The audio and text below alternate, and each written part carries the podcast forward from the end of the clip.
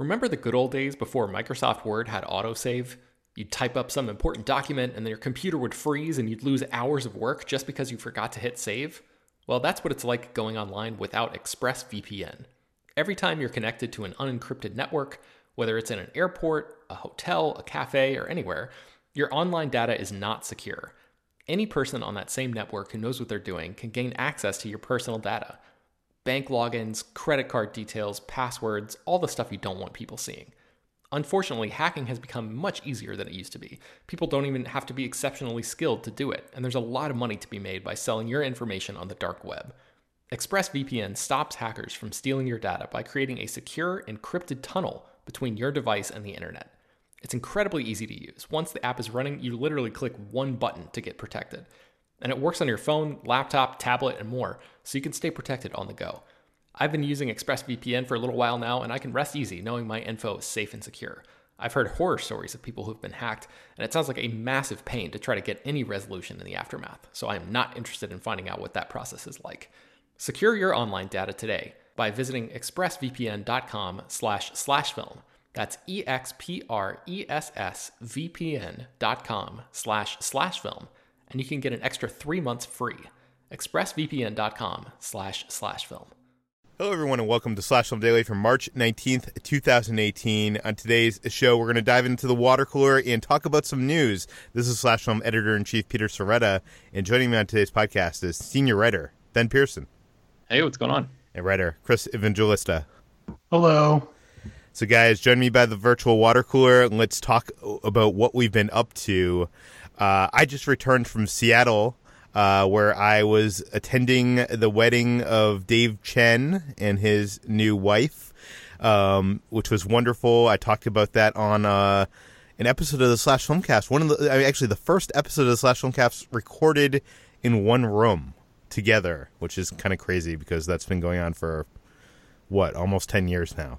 And yeah, um, yeah uh, so uh, you, you, can go over there and hear that but I, I, will say it was beautiful. It took place at a movie theater in seattle uh, on the walls in the movie theater were all these posters that they photoshopped dave and uh, his wife into.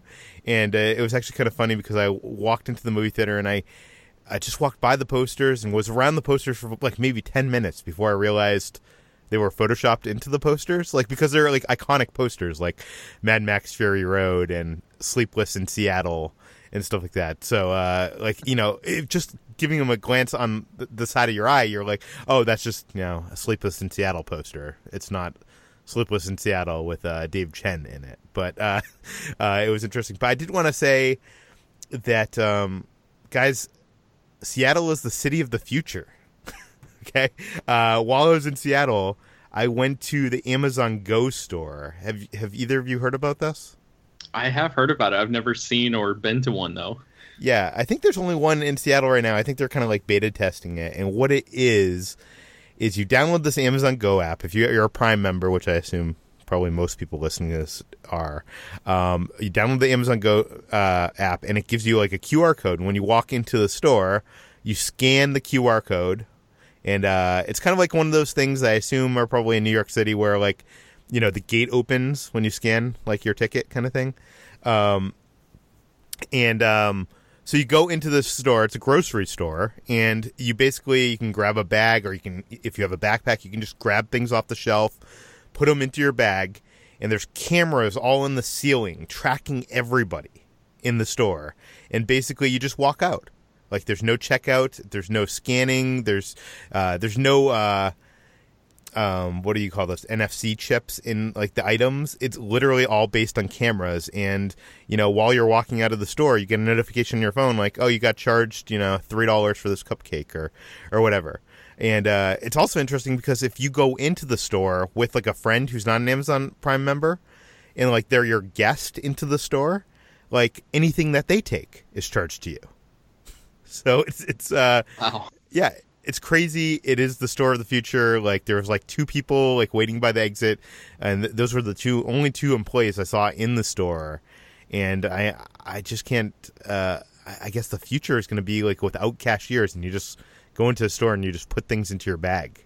It, it, it's it's kind of crazy. And um, I did want to say on, on the way to the Amazon store, we were uh, it was like a two mile trip from um, the hotel we were in, and uh, we saw these bikes all uh, along the sidewalks where we were walking, and um, I know in L.A. Uh, I'm not sure about. Uh, I'm wondering if you have this in uh, Philly, Chris, but um, in LA we have like these bike systems where like there's these bikes that you can rent that are like in these hubs but basically you got to like sign up for the subscription with your phone and it's like this big complicated process where like when you take the bike you got to return it to one of the other hubs in in the system. And it's uh i found as a person without a car in la i found that it's very inconvenient uh, because those hubs are never any place you actually want to go. Um, but in seattle they they have the system without hubs that basically you just download the app, you scan the bike, the bike unlocks, and uh, through your Apple Pay or whatever you have on your phone, charges you a dollar per hour of you using the bike. Uh, has GPS on every one of the bikes, so you can like pull up the app and see where the nearest bikes are near you. But like these bikes are everywhere in, around Seattle, um, and uh, when you get to your destination, you just you know leave it on the sidewalk, uh, it you know you press the button, it automatically locks. No one can use it unless they have the app, and uh, it's I don't know. I, I was I was very impressed by the system. Um, however, Dave Chen and a lot of people in Seattle, I think, do not like these bikes all over the place because they're they're all neon colored, so you see them from far away, um, and they think it's an eyesore. But I, I, don't know. I thought it was it was kind of uh, crazy and incredible.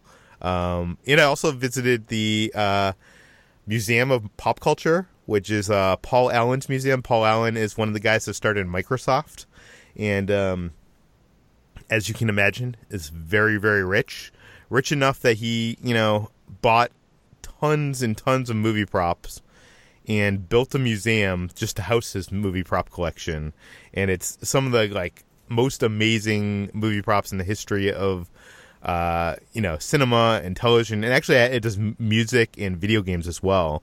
Um, but uh, if you go to my Instagram feed, you can see some photos I took there. But uh, they they just have everything. They have stuff from Star Wars to you know a Princess Bride to Game of Thrones to you know uh, uh, Lord of the Rings, like everything. Um, it's it's it's pretty incredible. But um, but yeah, I'm now back in LA for for for a little while. Uh, ben, what have you been up to? Uh, well, speaking of Los Angeles, here in Hollywood, uh, Warner Brothers has opened a Ready Player One challenge, and that is at the corner of Hollywood and Vine, and it's available and free to the public right now uh, from today until April 1st of this year. And it is essentially uh, the corner of Hollywood and Vine is normally just a parking lot. It's just empty, an empty space and now there are there is a massive recreation of the stacks which are the one of the settings or is one of the settings in ready player one it's essentially a bunch of uh of like what would you even call them? Like um, shipping container. It's like a yeah, vertical like, R- like RVs almost. Yeah, yeah, like trailer park. Exactly, a vertical trailer park. Um, so there's this huge construction thing just like sitting there on this corner and you go in and it's actually a detailed super intricate maze so, mirroring the plot of the movie, you have to track down these three keys in order to unlock this Easter egg at the end of the maze. And each room in the maze is sort of themed um, appropriately to, you know, there are sections of it that are, look just like the main character's room in the film. And then there are other rooms in within this maze that are sort of more generically uh, pop culture themed. Like one of them looks like a giant Rubik's cube. There are um, rooms with huge mirrors everywhere and all these neon lights. It's very like Instagram friendly. I saw tons of people taking pictures and all of that stuff. I know it's going to be like a huge deal on social media. I'm sure. Um, and it has a DeLorean there that you can actually sit in. Uh, I don't know if it's like a real 100% true DeLorean or just like a. Uh, sometimes they make like fiberglass versions of those vehicles that aren't you know straight off the uh, the yeah. manufacturing line but you know they're they're altered to look like one. Either way it looks really cool um, just like it does in the film. And uh, and yeah i mean it's a really really cool place. And if you're even remotely interested in ready player one and you're in los angeles go check it out. It's free. You can go to readyplayeronechallenge.com and reserve a time um, to to stop by and check it out. You can go through the maze at your own pace. Um, you can you can like race through it or really like stop and pay attention to every little detail. Uh, they have a a pop up hot topic there selling Ready Player One stuff as well. Um, but it's really cool because you get to going through the maze. You get to unlock three keys by sort of searching for them. It's almost like an escape room vibe, um, but not nearly as intense because like I said, there's no time uh, element to it. So you just sort of wander around. You can find you, once you find a key, you get a uh, like a blacklight stamp on your uh, wrist, and then once you have all three, you get to um, show it to this guard who's dressed up like one of the villains in the movie, and he unlocks a door for you and takes you into the room with an Easter egg, and it's got like all the props and stuff from the movie in there. Um, I took a bunch of footage, uh, a bunch of video when I was there, so I'm going to try to cut it all together uh, and write that up and, and put it up on slashfilm.com sometime later this week. So stay tuned for that. It's uh, sort of similar to what Warner Brothers did with the It House back when that movie came out last year um, where they just took over this whole area and built this massive. I mean, they must have spent so much money on this stuff, but it, it's it's very cool. So yeah, I hope got, it works. And we we we had uh, someone who wrote into the podcast a couple weeks ago, and uh, I can't find the email right now, but a, a couple weeks ago, when when Jacob was talking about the Westworld experience at South by Southwest, and, and the person, the reader, I will find his name uh, after I ask you the question. Uh, basically, asked like you know what does what do these installations do? Like, are people that are experiencing these installations people that wouldn't have seen this movie or wouldn't have watched Westworld series uh, season two? Like, what what is the purpose of these installations? Do you yeah, have any theories? I, I, think it's just a straight marketing thing. I, I think it's it's a way to get. Uh, it's just like you know they've got money to burn and they're looking to make it an interactive experience for people and pull people in to uh, you know something that is personalized and like i said there are tons of like photo ops and stuff so that every time somebody posts a picture of it you're you know theoretically getting in front of that person's entire you know everybody who follows them on instagram or whatever so um, i think it's just a, a pretty smart marketing tactic. And yeah, there there's like a huge billboard for it, and like the whole thing is very noticeable when you're driving through downtown Hollywood. It's it's just yeah. like you know enormous sort of rising up out of this parking lot. So I, I think it's just a yeah just an effective marketing tactic. And it was Slash Film uh, Daily read uh, listener uh, Ben Benjamin Sandy who wrote in, and I think uh, you make a good point. It's not about the the actual few people that get to experience these installations. It's it's about all you know the the buzz that's created from that, the Instagram postings, the videos, you know, all over my Twitter feed. I know mm-hmm. I have I have like a, my a lot of people on my Twitter feed are like film Twitter, anyways. So I'm getting like the, a lot of the people that go to this kind of thing. But uh, I imagine that uh, you know videos and photos from that Westworld experience were getting a lot of range um, out of South by. Um, mm-hmm. So I'm sure you know people that have never seen Westworld would see those and be like, "Oh, maybe I got to check out Westworld on HBO." Yeah. Um, yeah. So, anyways, let's dive into the news. Black Panther, which is just doing insane business at the box office. Uh, when I was in Seattle, I got to see it at the Cinerama in Seattle, which is just so much better than our Cinerama here in LA. It, it's incredible. Um, but uh, Black Panther uh, was the first movie since Avatar to top the box office five straight weeks in a row. Ben, tell us about it.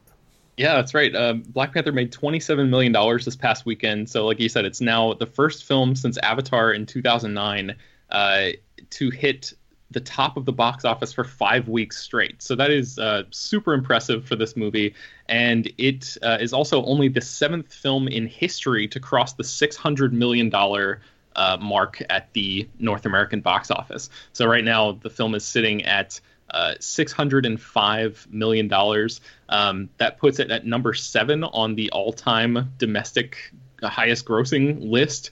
And uh, the next significant mountain for it to climb would be to beat the Avengers, which is sort of uh, sitting at the number five spot right now, with $623 million. So that seems very, very plausible for it to be able to do that. And if it does, that would make Black Panther the highest grossing Marvel movie ever made. So uh, that's pretty easily achievable. And I think that's probably going to happen within the next couple weeks. Uh, the question then becomes like, how far does this go? Uh, what, where is it going to end up on this all-time list?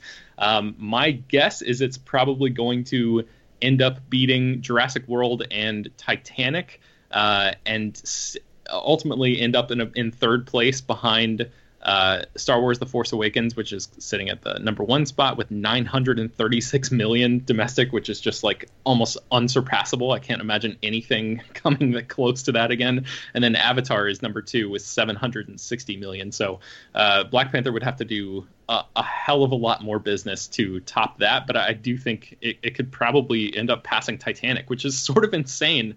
Um, but uh, but yeah, very possible and at the box office, it has been quite a surprise because there was uh, a movie on the, in in the top of the box office this weekend that I had never even heard of. And uh, as someone who writes about film, that is not something that happens uh, very often. Chris, tell us about it. Yeah, so uh, when I wrote this story up for slashfilm.com, I said the same exact thing, Peter. I said, you know, I write about movies for a living. I have never heard of this film. But this is a uh, a faith based film from Roadside Attract- Attractions. It's based on a song by a uh, a Christian band called MercyMe who I, I've never heard of them. But um, this film, they Roadside Attractions, they were predicting they'd only make about two million dollars for the opening weekend, but they ended up making seventeen point one million dollars at one thousand six hundred twenty nine locations in North America, which ended up putting this third at the box office behind Black Panther and Tomb Raider. So this film that you know pretty much no one has heard of has somehow done really well at the box office. It beat you know A Wrinkle in Time on its second week out, and that's you know that's a huge Disney movie, and yet this film did better than that uh, over the weekend. So. Now, now, now, do you think is this is something we could see have legs, or do you think this is just a bunch of church groups buying out you know, uh, bulk tickets for their entire congregation to go see this movie. I mean, th- that's one of the factors that made it a hit was literally church groups, you know, going in droves to see it. I don't know if that's something they're going to keep up, you know, if they're going to plan to do that every weekend. I really don't know. I mean, uh, Roadside Attractions is now planning to add this to 2,000 more screens uh, for the, you know, the upcoming weekend. So I guess we'll see. I mean, again, I've I've never heard of this, so I don't know if it's going to keep having you know box office legs, but I guess we'll see. We will have to see uh, how far you can imagine with that movie. Um, but let's move on to uh, Black Panther. You mentioned Ben that you know this going to overtake the Avengers. I, I think it's going to overtake it this week, probably, judging by uh, the box office. Mm-hmm. Um, mm-hmm. At least what they're taking in daily. Uh, you know, this has become a mega hit for Disney, and um, a lot of people in the theme park world, uh, I'm a big fan of the Disney theme parks, are wondering, you know, when is Black Panther going to come to the theme parks? Uh, they do have a Black Panther meet and greet in uh, Disney California Adventure, which started on the day the movie came out, which is pretty cool. But uh, you know, walking out of that film, I think everybody was talking about, wow, the world building in this film. I want to go visit Wakanda, and so so much so that actually. Um, there has been some news reports that uh, travel websites are seeing a 700% increase in people people searching for the travel destination Wakanda for air flights and stuff. Yeah, no, it, it, it's it's crazy. Uh, I'm not one of those people. I know Wakanda does not exist, but uh, coming out of the movie theater, I was like, you know, I would love for Disney parks to create a Wakanda, maybe in like uh, Disney's Animal Kingdom, because you know it's it's uh, Wakanda surrounded by nature, and it also has uh, Animal Kingdom has a part of the park that a land in the park that's based on Africa, so um, maybe it, it, could go there. There has been some rumors that have popped up. I, I wrote about this on slashfilm.com that uh, that Disney could be planning to bring Black Panther to Epcot, and these spawned because um, a uh, couple weeks back in February, uh, some people spotted uh, Bob Chapek and a team of executives and Imagineers taking a look at uh, one of the uh, pavilions at Epcot. Uh, Bob Chapek is the chairman of the parks, and uh, he was looking at the the Wonders of Life pavilion. And uh, for those of you who don't know, at Epcot, there's you know the Wonders of Life pavilion is a place that hasn't really been used for a long time. It opened in 1989. It's been shut down since 2007, and it's basically been used. Uh, Epcot occasionally has these um, festivals, like a wine, uh, food and wine festival, and it's used for like uh, seminars and stuff like that. At the but most of the year it's used for nothing and it used to host a, a bunch of like it used to host this like a uh, body war simulator ride where you'd get put into someone's body almost like uh, that movie. Uh, and um, cranium command which was an audio animatronic show. Uh, you know both of those have you know not been around for you know decades. And um, so people uh, fans you know seeing these photos of bob chapek and the imagineers looking at this pavilion uh, has caused a lot of speculation in the theme park world that maybe they could be uh, planning to bring wakanda to epcot uh, there's this uh, job posting internally on uh, Disney, disney's job listings looking for interior designer for the wonder of life um, section of the park and uh, it, it, kind of hints that they're you know they're looking to desi- uh, design production of a shop slash restaurant or attraction. That's all it says. Uh, so we don't know what they're doing. It could just be a renovation to this old uh, aging uh, pavilion, but um, uh, I, I, go down into that. You know, I'm not going to dive deep into this. If, if you go to slashfilm.com, you can read the whole thing, but I, about why there, it's such a complicated scenario because Universal Studios in Orlando has a section based on uh, Marvel, and Marvel sold off their theme park uh, rights when they were not doing too well before Disney bought them, and uh, a lot of the characters that are featured in the in the Universal Islands Adventure park um, are basically Disney is not allowed to use them in Florida or anywhere uh, east of the Mississippi. Um, so uh, so there's some confusion if Black Panther is included in that because there's some art um, featuring Black Panther in in that park. Um, but uh, what if you read this article? I, I go into theorizing that maybe they could build Wakanda in this pavilion without Black Panther. You know, maybe maybe you know this could be a ride where you fly around Wakanda or something like that without actually it featuring the character of Black Panther. Maybe that's a loophole to get around it. There's other fan rumors saying that maybe uh, the the pavilion will be uh, opened uh, as a uh, a tech exhibit because it looks like Epcot's getting rid of their innovations section, and it could be like sponsored by the fictional country of Wakanda, and it could like present like STEM inspired science fiction exhibits, uh, kind of like uh, those are hinted at, at in the community centers at the end of the film.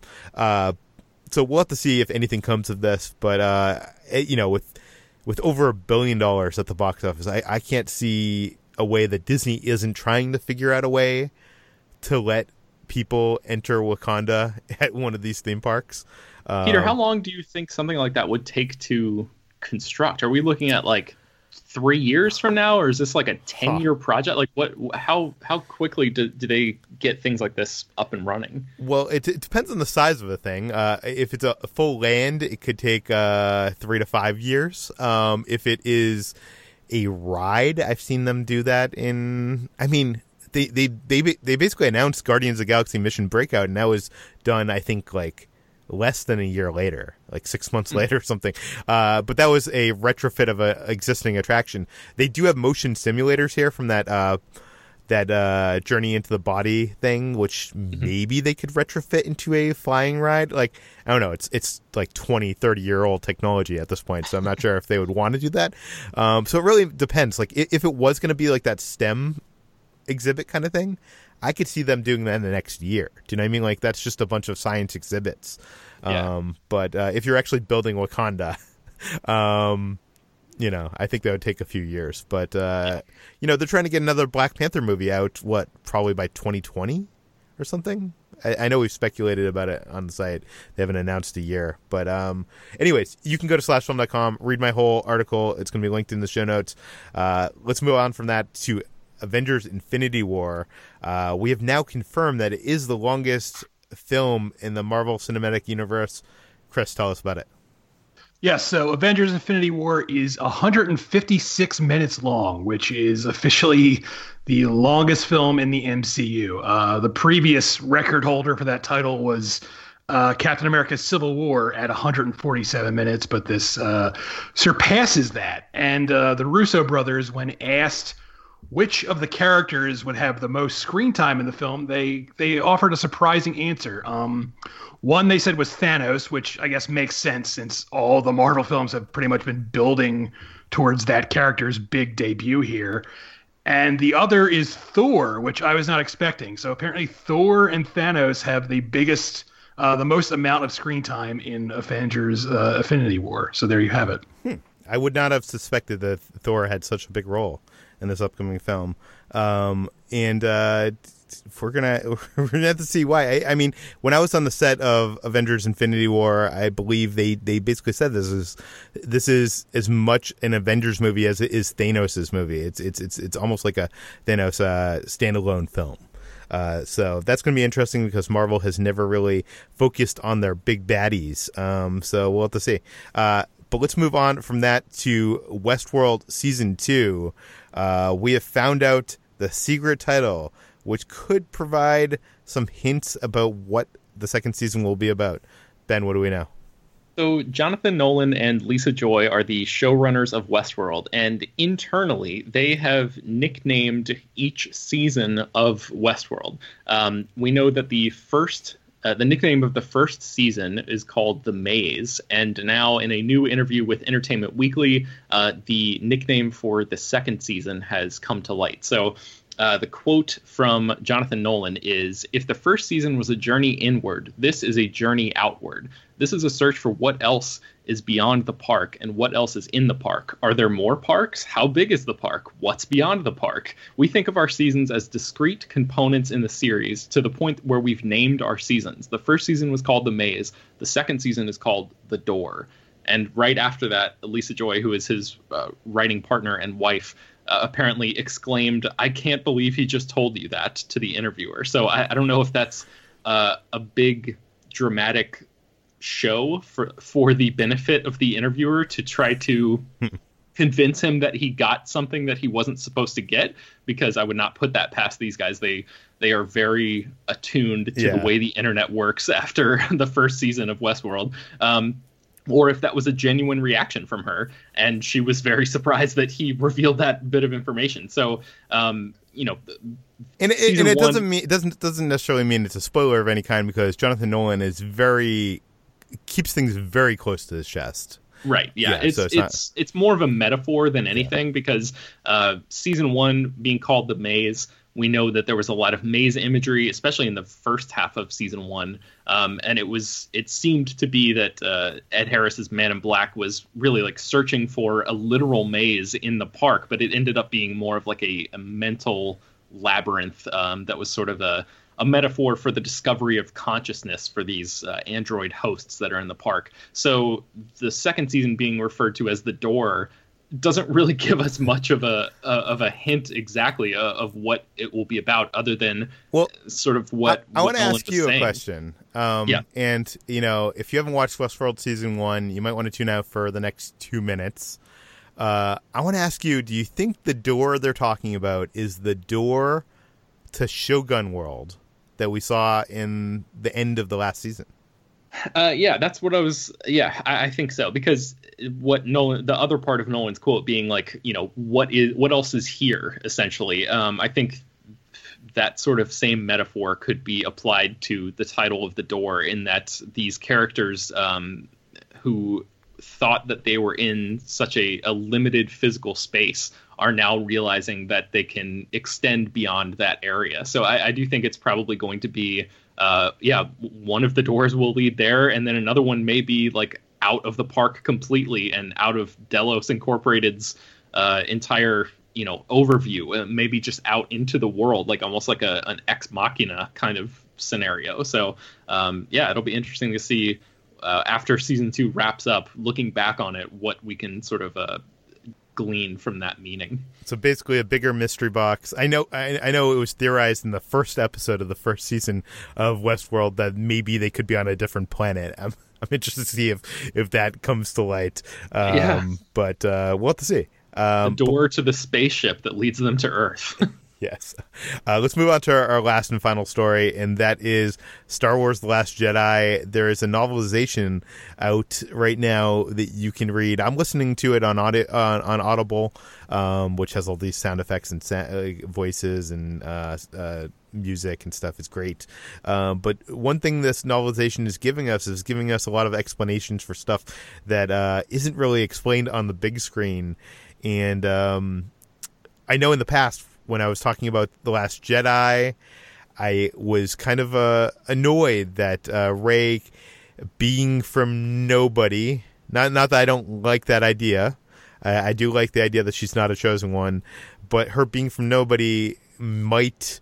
Um, it kind of makes her I don't want to use the word Mary Sue, but like I know that's what Max uh, Landis was using in in that whole controversy because in Force Awakens she basically just knows how to use the lightsaber and she knows how to use the Jedi mind trick without any Jedi training. I always assumed that you know she was nobody, but she had some Jedi training in her past. Maybe she was one of Luke's students uh, who survived or something.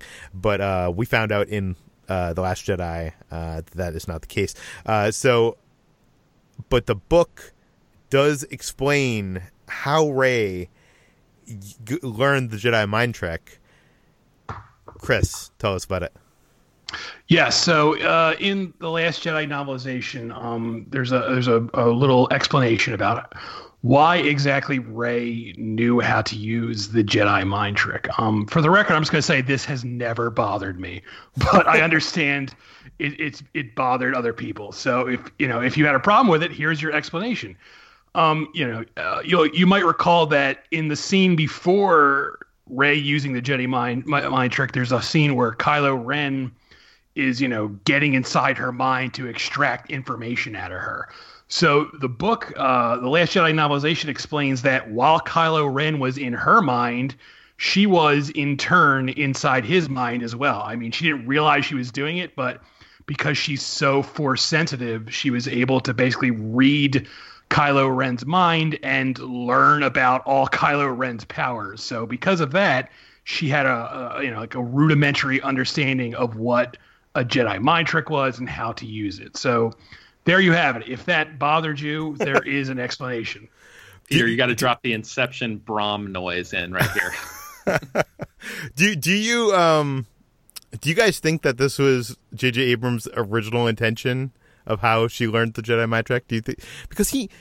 Well, here's the thing. I, I um, you know, a lot of people that watch movies and they criticize movies, they you know they'll criticize a moment like that and they'll be like, did the director not even think about that? And I can tell you right now, directors think about every single moment in a movie. Do you know what I mean? Like they they spend so much time with this, so JJ must have had an explanation of how she knew the Jedi mind trick. Do you think this was actually it? I mean, I don't know if this exact answer, but I feel like from watching the movie the first time, this was more or less the conclusion I really sort of drew myself. I mean, I didn't put it into these exact words, but the fact that there was a, a scene directly before this of you know Kylo Ren getting inside her mind and she in turn seemed to you know be able to counter that. That sort of you know did the the legwork for me and i think that's why I, I, was so accepting of it. But again you know i understand that some people did have a problem with this and i do think this is actually a pretty good explanation. Ben any thoughts?